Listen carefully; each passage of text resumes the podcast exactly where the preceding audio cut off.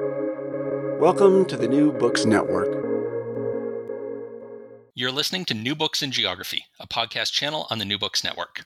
I'm your host for today, Stentor Danielson, from the Department of Geography, Geology, and the Environment at Slippery Rock University. Today, I'll be talking to Josh Lepawsky, co author, along with Max Liboiron, of Discard Studies Wasting Systems and Power, published this year by MIT Press. Dr. Lepawsky, welcome to the show. Thanks. It's excellent to be here. All right. So, to start off, why don't you tell our listeners a bit about your background and how you came to write this book? Sure. I'm a professor of geography at Memorial University of Newfoundland and Labrador, and I've been researching and writing in the area of discard studies uh, for a number of years. M- my personal research has been focused on electronic discards, um, but uh, I would say a lot of the conceptualization um, of that topic has come out of the broader field of discard studies which I was introduced to via my co author, Max Liboiron, and have learned a great deal from, certainly. And eventually, uh, we decided it was time to take what had been a uh, co edited uh, blog site to uh, a full uh, book. And here we are. All right. And since Dr. Liboiron wasn't able to join us today, uh, could you talk just a little bit about kind of what each of you contributed to the project and how you worked together to produce the final book? Yes, it's and it's unfortunate that Max can't be here. This really is a product of co-thinking and writing, and um, we both Max and I, while we uh, you know work in the area of discard studies, we do work on different topics. Max has uh, been focused on um, uh, ocean plastics uh, and and plastics more broadly, as well as indigenous methodologies and their research. Um, uh, really uh, goes in in quite different directions than uh, my own on electronics, uh, but we we definitely share concepts and ideas around discard studies.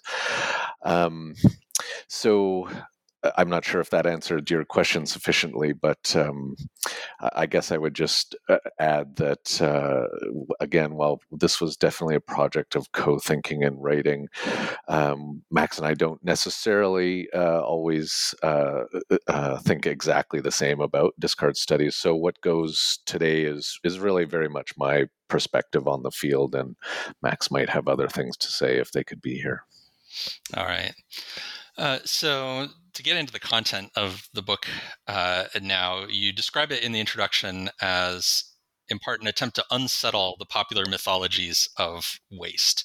So, can you tell us what are these mythologies of, of waste and, and why do they need to be unsettled? Yeah.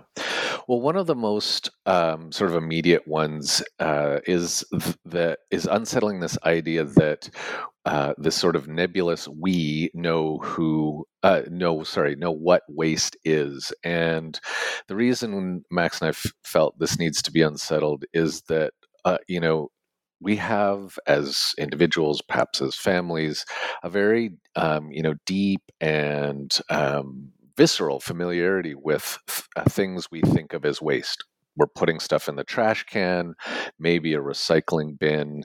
Um, often these are, you know, very mundane uh, tasks that maybe we don't think too much about because they seem so everyday. They're um, not necessarily pleasant. Um, you know, there can be uh, a lot of uh, sensorial um, things that go along with them. Things smell badly, etc. So waste if we think about it at, at all um, we tend to sort of pass off as um, uh, not very meaningful. And again because we're touching it in all of these sorts of things all the time we think we know it. However um, that kind of waste, say in our in our households, uh, or putting in trash cans or where, what have you, is uh, a very small percentage of overall waste arising. Really, that what's going into our bins is what typically gets referred to as municipal solid waste. And even though, if you've seen pictures uh, or been to a landfill yourself, you know the amount of waste going into that landfill may seem massive, and in some senses it is. Uh, but by far, the most waste has uh, come into being long before you and I, as individuals, have purchased you know this or that commodity whether it's food or in my case an electronic device uh, most of the waste has occurred upstream in um, manufacturing and before that in mining so the first move that we had to make in this book was to try and as we say unsettle or defamiliarize people with what they think uh, waste is. All right. Yeah and so then you you take that into a discussion of scale because you know we see waste at one scale and that might lead us to think you know well a certain sort of solution might might fit that and it doesn't necessarily address what's going on at these other sorts of of scales Yes. Yes. So scale is a really key concept in discard studies, and we talk about it um, at uh, at length in the book. And uh, I think, especially so, myself as a geographer, for sure, this was one of the concepts uh, in learning from uh, discard studies that was. Um, in a way the hardest for me to overcome um, where I was at with my understanding of scale as a geographer, since that you know um, those listening to the podcast um, who are geographers may know about the the scale debates that go on in the field, and even for all of those debates that go on within geography itself, there's still a tendency in, in those debates and and is sort of outside uh, geography as a field to think of scale and size as kind of interchangeable concepts. And in discard studies, um, we we try to think about scale differently, where relative size uh, may or may not be sort of the main issue in play. Um, so we talk about scale not in terms of relative size but as the relationships that matter. And we have a couple of analogies uh, that we explore in the book.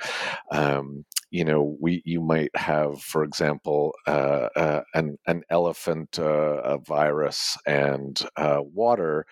And um, for the virus um, capillary action moving through, um, say, the the veins of a of an elephant, is uh, those are the relationships that matter uh, much more than the size of the elephant in terms of uh, moving through the, the, elephant's body, for example.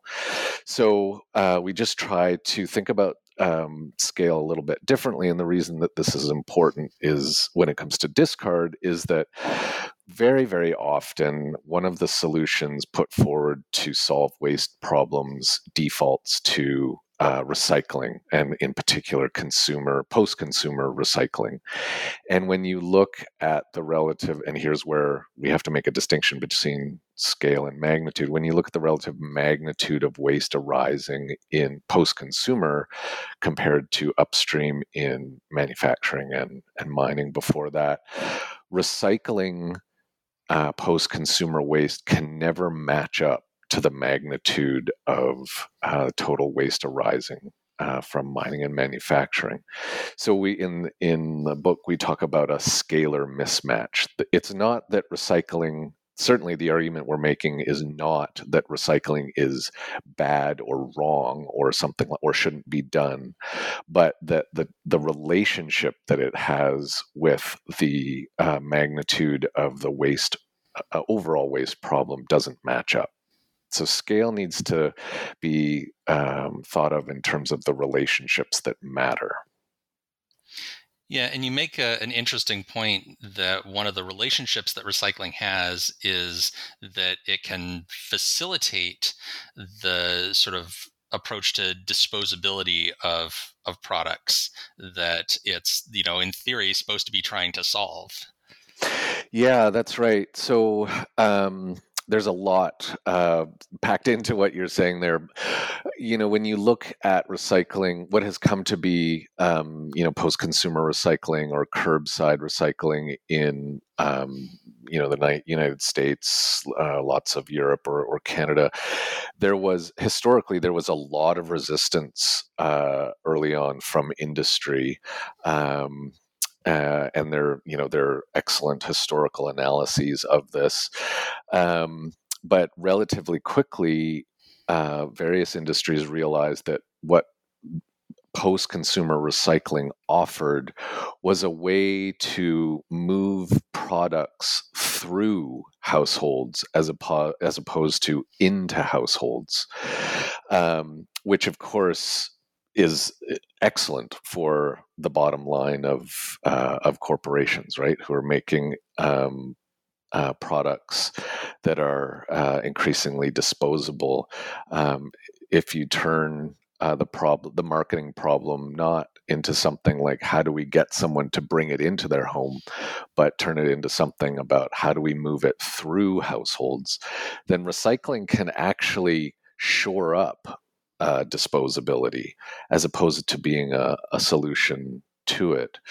I mean, it's not an accident um, that you know the waste hierarchy that so many of us learn from from when we're very young, even in, in elementary school, of reduce, reuse, recycle, that so frequently the emphasis is on recycle, and there's, you know, re- reduction gets its mention, but it rarely gets its practice, if you will. Right. And even the, the reduction part can only do so much if we're treating that as a kind of instruction to the consumer, um, you know, and their yeah, that the, sorry, the go. No, yeah, that's right. I, I mean, th- this is another thing that we get into in various places in the book is the is the way that um, uh, solutions that are offered for uh, waste issues are very often uh, framed in term in terms of individualist action and that the responsibility is on you as the individual consumer to um, uh, you know reduce and recycle what uh, you are being blamed for in terms of uh, you know consuming this or that commodity and certainly you know we're not making an argument that personal uh, responsibility is not important at all. But what we are pointing out is that at the individual level, it doesn't matter if we all achieve 100% recycling because most of the waste has uh, happened before um, we've purchased this or that commodity and also it's important as we as we discuss in the book to think through the um, differences in power that are um, how to put it i guess bundled up with with uh, solutions that are framed as uh, individual responsibility only. You know when um, large corporations and individual consumers are placed side by side as if they are you know two different individuals as it were. That is again not an accident and it it erases the differences in power that those two actors have. And so one of the arguments that we make in the book is that it, it is crucial to analyze uh, differences in in power in that respect yeah, so you're kind of anticipating actually the next question that I wanted to ask, which is about the role of power. And you describe discarding as a technique of power, as a, you know, power deciding what gets discarded and how it gets uh, discarded. So, can you say a little bit more about the the importance of power to discarding and how that relates to different uh, sort of social arrangements? Yeah. Yeah, so I think that the issue of power is perhaps one point where, and and we can come back to this if you like, but where for me there is a difference between what we're calling discard studies in the book and what elsewhere might be called waste studies. And um, while I'm not super interested in in sort of policing boundaries be- between fields, there is a difference to me between discard studies and waste studies in that um, discard studies um, has come to mean for for Max and I uh, a way of understanding how systems work, as opposed to um, waste in a more let's say conventional or everyday language sense of of the term whether that's say curbside pickup of garbage or trash or, or recycling that that sort of thing. And um, so your your initial question there was about power. I think maybe it's helpful to tell a, a little bit of a, origin story i guess for for how um, the shift in my conceptual uh, thinking kind of came about here, and that was um, probably around uh, 20 between 2016 and, and 2018 when I was uh, reading um, from my own work around work on um, critical algorithm studies um, and also in um, uh, work on commercial content moderation of social media, uh, Twitter, Facebook, etc., um, from from a variety of authors who you know I wouldn't necessarily think initially of as discard studies authors, but when I as I learn more and more about how um, content moderation actually works, where um, despite all of the kind of hype around the use of computer algorithms to do the content moderation. That is the the cleaning up of social media feeds to get rid of content that would otherwise violate um, uh, companies uh, uh, community use policies for example hateful content sexually explicit etc it became uh, relatively clear to me that this is a type of discarding. We're not talking, when it comes to commercial content moderation, we're not talking about waste or trash in the conventional sense, but there is a, you know, there, there are explicit references to cleaning up to getting rid of. And for me, that was a moment where I was, I, I, kind of made this leap to, ah, okay, discard studies is actually something different than in this sense than thinking about waste in the more conventional sense. And it became a way, discard studies became a way for me to think about okay, this is a way of thinking about how systems work. Any system, in order to be the system that it is, it has to get rid of people, places, and things. And it was in conversation then with uh, with Max over t- um, you know those years between say as I say, 2016ish and and beyond, where I think together we really started thinking more broadly ab- about discard studies um, than uh, conventional forms uh, of of waste or trash. To go back to the question of power, just in that you know in that example of commercial content moderation, there are very clear examples of deeply uneven power relationships that um, you know from a, let's say a labor studies point of view um, might be more um, uh, apparent. So commercial content moderators for twitter and, and for facebook there's been you know fantastic investi- investigative reporting into this. Um, there's been you know excellent academic uh, studies of this but typically the people who are employed doing the uh, content moderation they are hired by third third party contract um, uh, employment agencies. So the, an individual content moderator may be doing work for say facebook but is not employed by Facebook. And what that means, of course, is that their pay is very much below what a uh, uh, someone employed inside Facebook would actually be making. They have very different uh, employment conditions. Um, you know the relative lack uh, of benefits, maybe absence of benefits, things like health care and and whatnot.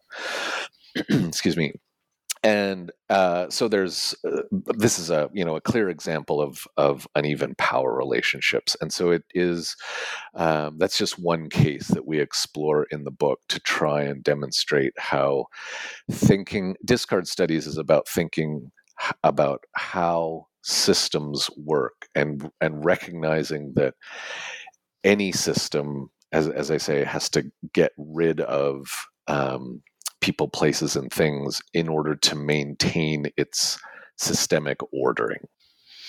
Yeah, I'm glad you brought up the social media moderation example because that was kind of the moment in the book where you know I'm reading along, you're like talking about recycling and talking about plastic bag bans and stuff, and I'm like, yeah, that's what I expected this book to be about.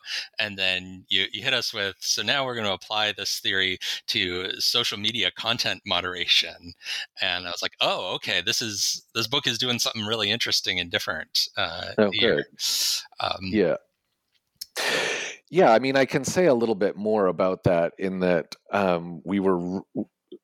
I, I think that this direction of getting at systems beyond uh, those that relate to trash or garbage in the conventional senses um, was it was a direction that discard studies was headed but hadn't yet really been you know kind of written down and and tried to link together in a, a, coherent way a set of concepts that would kind of draw that out. Um, and, but but for me, it was it was this really crucial conceptual shift, and why I I for my for my own research, I'm um, I feel much happier thinking of myself as someone who engages with discard studies uh, as opposed to waste studies. Although I have published in that other in in waste studies as a field, and um,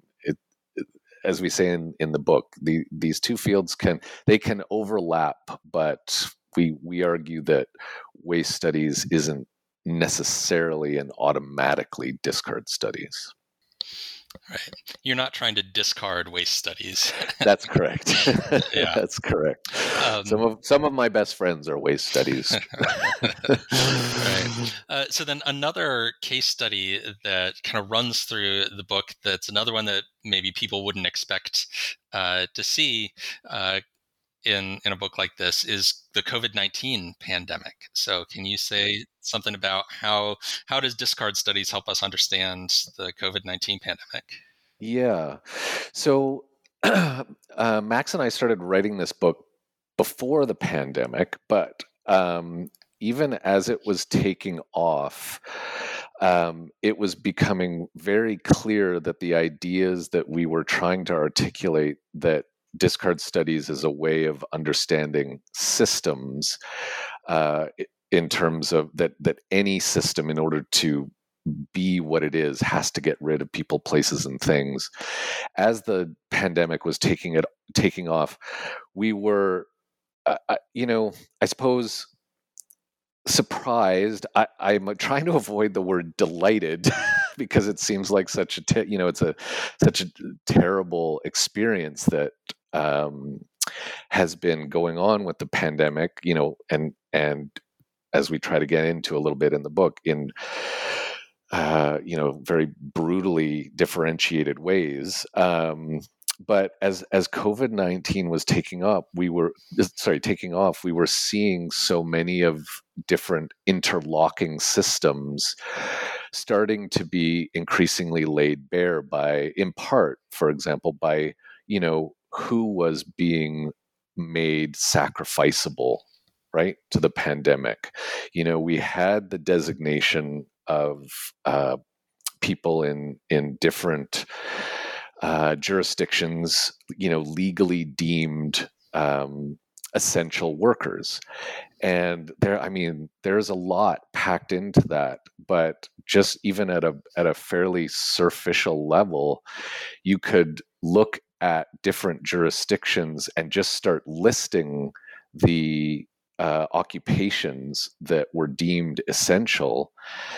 And one of the things you notice is that not all jurisdictions had the same list. So this broader idea that um, you know discard studies has to be very careful about uh, avoiding universalisms. Um, things are highly uh, differentiated, you know, geographically, temporally, etc., is really important. Also, when you looked at these jurisdictions and you look different jurisdictions and you looked at the types of jobs deemed essential, you know, now two and a half years into the pandemic, it may be, you know, it's undeniably obvious, I think, to probably many, if not most people, but early on it was, uh, you know, only clear in some places that we're collecting, for example, racially racialized data that uh, the occupations deemed essential also uh, were heavily racialized um, uh, as non-white, and that's not an accident. Um, so we were what what COVID uh, was and is showing us is how a whole variety of systems, uh, industrial systems or economic systems, capitalism, if you want to uh, use that that term, uh, white supremacy and racialization, uh, and so on, you know, interlock and have uh, highly differential consequences for um, to move very quickly who's included and who's excluded right? Who is brought in and who is discarded and how. Yeah.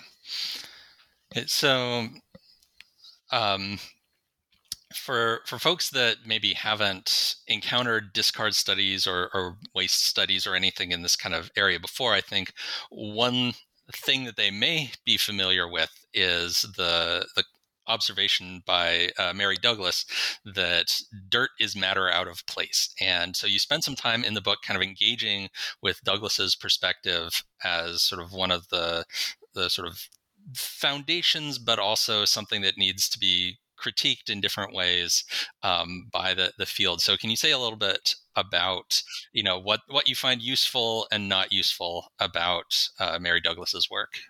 For sure.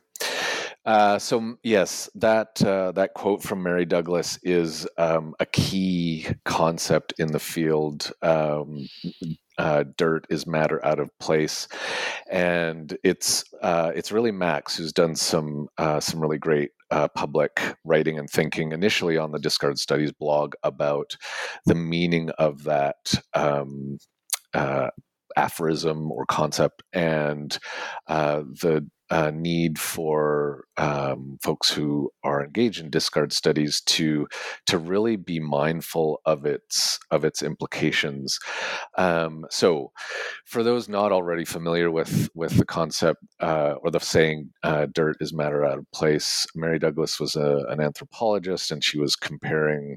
Um, uh, various uh, religious and cultural systems, and um, making this point that we depend on very heavily in the book that um, uh, those religious or cultural systems have certain categories of things that um, that she she describes as dirt, and these are things that f- offer sort of fundamentally um, fundamental challenges to the overall order that this or that religious or cultural system in, in question makes of the world. And so there are examples uh, that she takes from from various cultures around the world. And um, we certainly agree uh, with with her point. Not just agree. I mean, it's incredibly uh, concept- conceptually useful for for thinking about how power and systems work. Um, but part of what we talk about in the book is the uh, is the way that too often Douglas's phrase "dirt is matter out of place" is applied to trash or garbage in the conventional sense that you know the let's say the you know the plastic water bottle in the gutter is an instance of dirt uh, that is matter out of place. And in in in fact as mary douglas herself in in her own writing says trash or garbage in that sense is not dirt because uh, it doesn't represent a fundamental challenge to the over uh, to the to the overall ordering system of which it's part. A you know a, a, a water bottle in the gutter is um, might be misplaced or displaced in that it hasn't made it into the bin whether that's a garbage bin or a recycling bin but that such a place exists means that that water bottle in the gutter doesn't represent a challenge, right? There is a place to put it. So, dirt, as Mary Douglas describes it, is um, something that truly does not fit and threatens in a kind of existential way uh, whatever system um, it uh, the the person, place, or, or thing is a is an instance of. Um, eh, so I hope I hope that makes some sense. Yeah, yeah, uh, definitely. So then, the final chapter of the book, you raise the issue of how to discard well, because you're saying you're not saying that like we should never discard anything. That's not a you know a, a, possible or feasible situation so we should think about how to discard well. So can you give us some sort of pointers in the direction of of thinking about how to discard well? For sure. Yeah. No thanks for asking this. Um, so one of the things we had to contend with was that if indeed our our prop, our proposal that all systems discard, then that means if our thinking is systematic, then we too have to discard. There's no getting around it. And this is a, a, broader point that we make throughout the book that systems, just because they uh, discard that, you know, that doesn't mean only, as it were, in quotes, you know, bad systems discard and the, and we'll reach this magical time and place when we'll find systems that don't discard um, uh, we're, we're making the uh, the claim that for systems to be what they are, they have to get rid of people, places, and things one way or another. So, yes, we, we spend the last uh, chapter trying to lay out a way of um, discarding well and we make a couple of points one is is that there's not going to be a universal recipe we can't offer um, a, a way that's going to work always and everywhere um, in a guaranteed kind of way, but we can offer some, let's call them orientations as opposed to a list of things to do.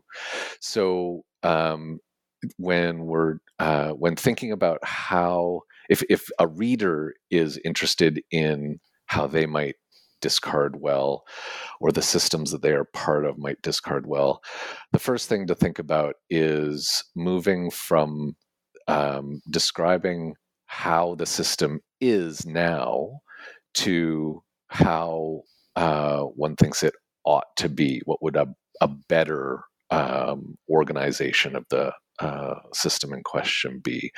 And there are, there's a way to do that by asking yourself some uh, questions about, you know, um, what uh, goods are goods in the sense of let's say moral goods are being sought and what bads uh, if you will are are being fought that's a question that that comes out of some work in uh, science and technology studies and authors in that in that uh, field.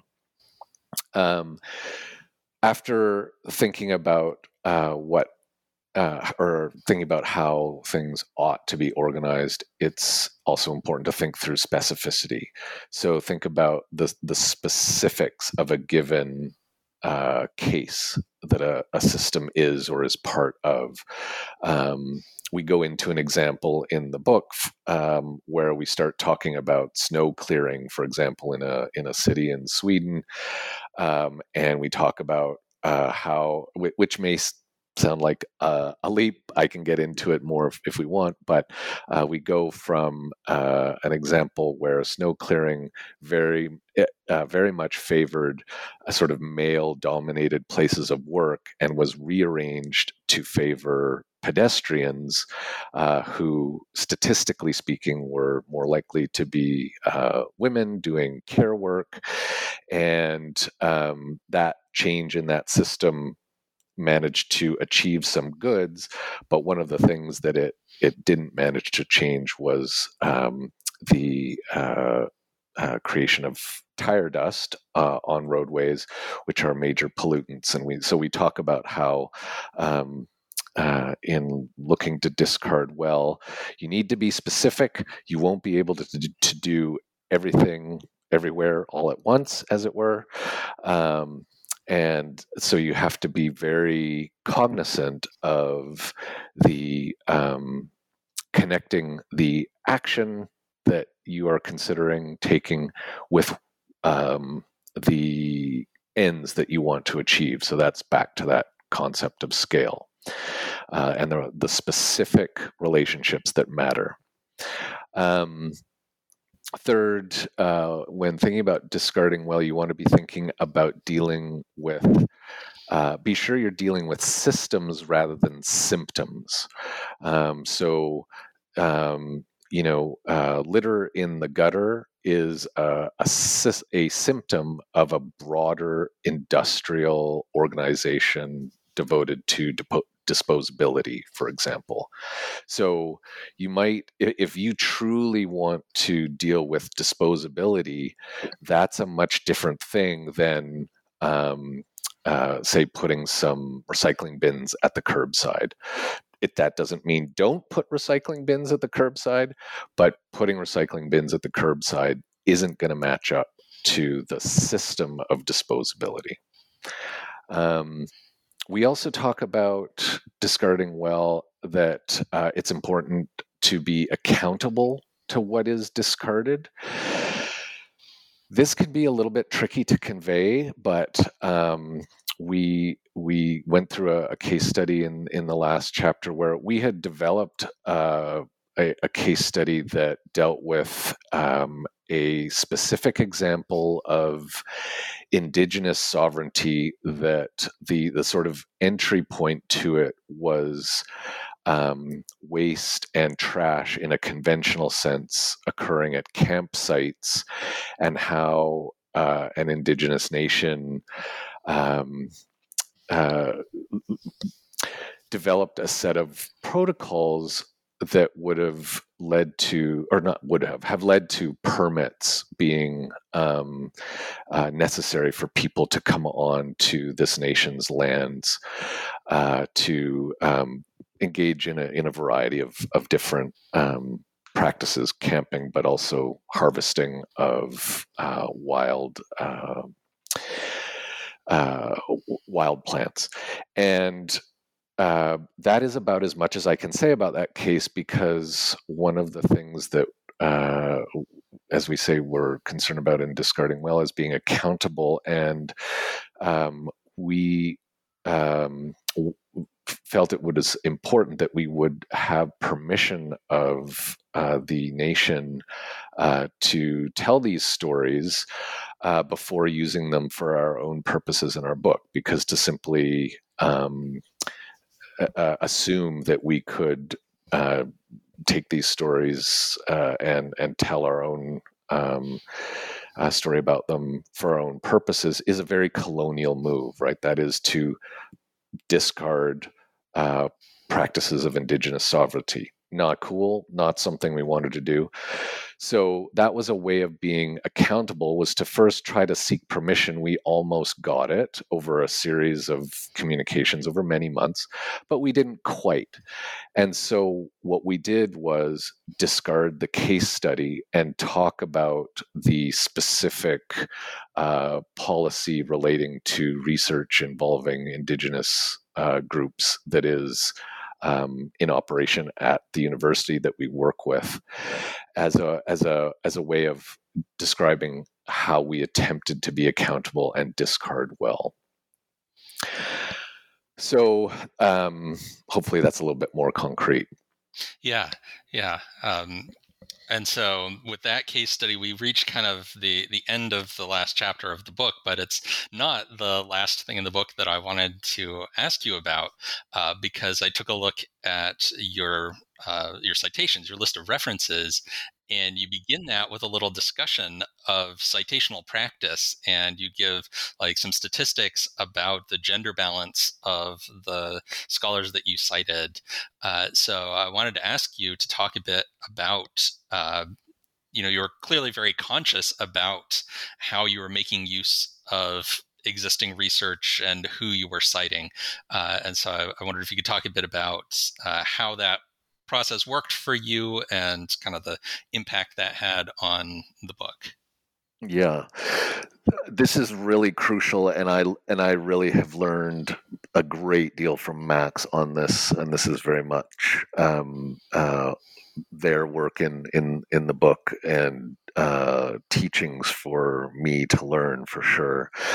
Um, so Max, not just in this book, but in in other um, uh, work that they publish. Um, they have paid uh, a great deal of attention to what sometimes gets called citational politics, which in a in a sort of simplistic way is about you know who gets cited by whom and and about what.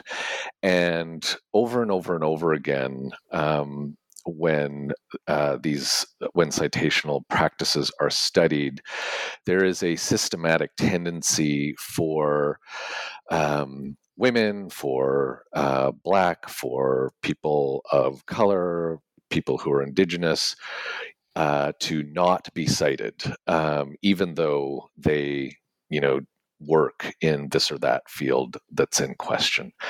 And, um, uh, you know, despite our own, uh, meaning Max and, and my own growing uh, awareness um, of those issues and our and our own like very explicit attempt to um, do better in terms of uh, who we cite and, and how, um, we uh, ran the bibliography once we were finished uh, through um, uh, an online tool, uh, which is, um, you know, it, it, it, it can it, it has its uh, limits to be sure, but uh, we ran it through an online tour, a tool that um, attempts to measure the just the gender balance of uh, the citations made. And despite our best efforts, uh, we had something uh, like 30, uh, 30 percent plus uh, of women authored work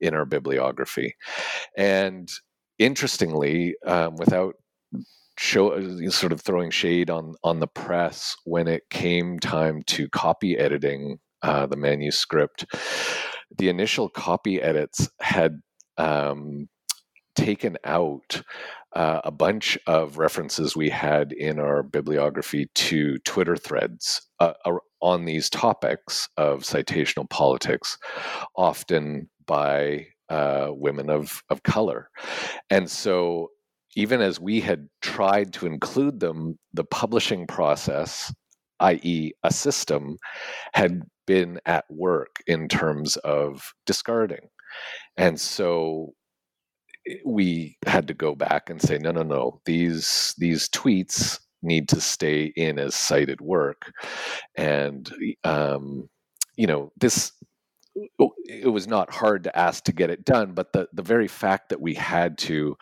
is itself a signal, right, about how systems of citational politics work, if that makes sense.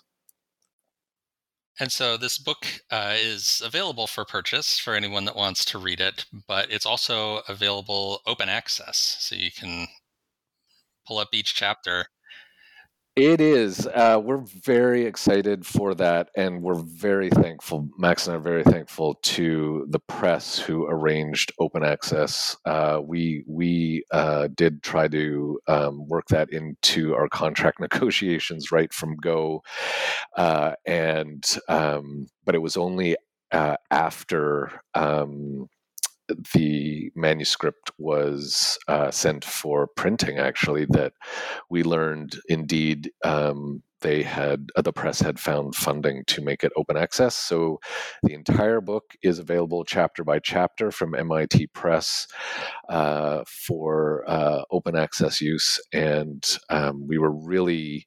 Uh, um, trying to get this done in part because uh, we wanted to make the book useful for teaching, and we we hope that people will find it useful in those ways. Yeah, as a as a teacher, it's great if I can, you know, just have my students read one chapter out of this if it's relevant to a, a particular lesson. And it's, it's much easier when it's available open access like that. Exactly. Okay, so as we're moving toward the end of our time here, uh, I wanted to give you an opportunity to give a, a, shout out or a thank you to anyone whose help was important to you as you were writing this book. Well, certainly uh, a shout out to uh, Max. Uh, it would be impossible uh, to have written this book. I, I, couldn't couldn't have written this book by myself. This is very much uh, writing and thinking together. Um, so my thanks to Max for uh, for that ongoing collaboration. And um, uh, there's so many. Um, uh, I don't who else to thank? My family, um, but they have their own projects uh, that that uh, they're engaged with. So I'm just thankful that they uh, they are there, and I am with them. And we always like to end by asking what you're working on next. Uh, sure. I, I, have ongoing research around, uh, back to the topic of uh, electronics. Um, I'm very much um, into uh, analyzing electronics as an industrial sector from a, an environmentally grounded point of view, and particularly drawing attention, documenting pollution and waste arising upstream in the manufacturing and mining necessary for electronics, as well as thinking about repair, both repair of devices, but increasingly repair of, for want of a better term, the landscapes that these uh, broader industrial systems rely on uh, for their existence. All right. Well, thank you so much for coming on the show. All right. Well, thank you very much, Stentor. That was great. You just heard a conversation with Josh Lepawsky, co author, along with Max Liboiron, of Discard Studies Wasting Systems and Power, published this year by MIT Press.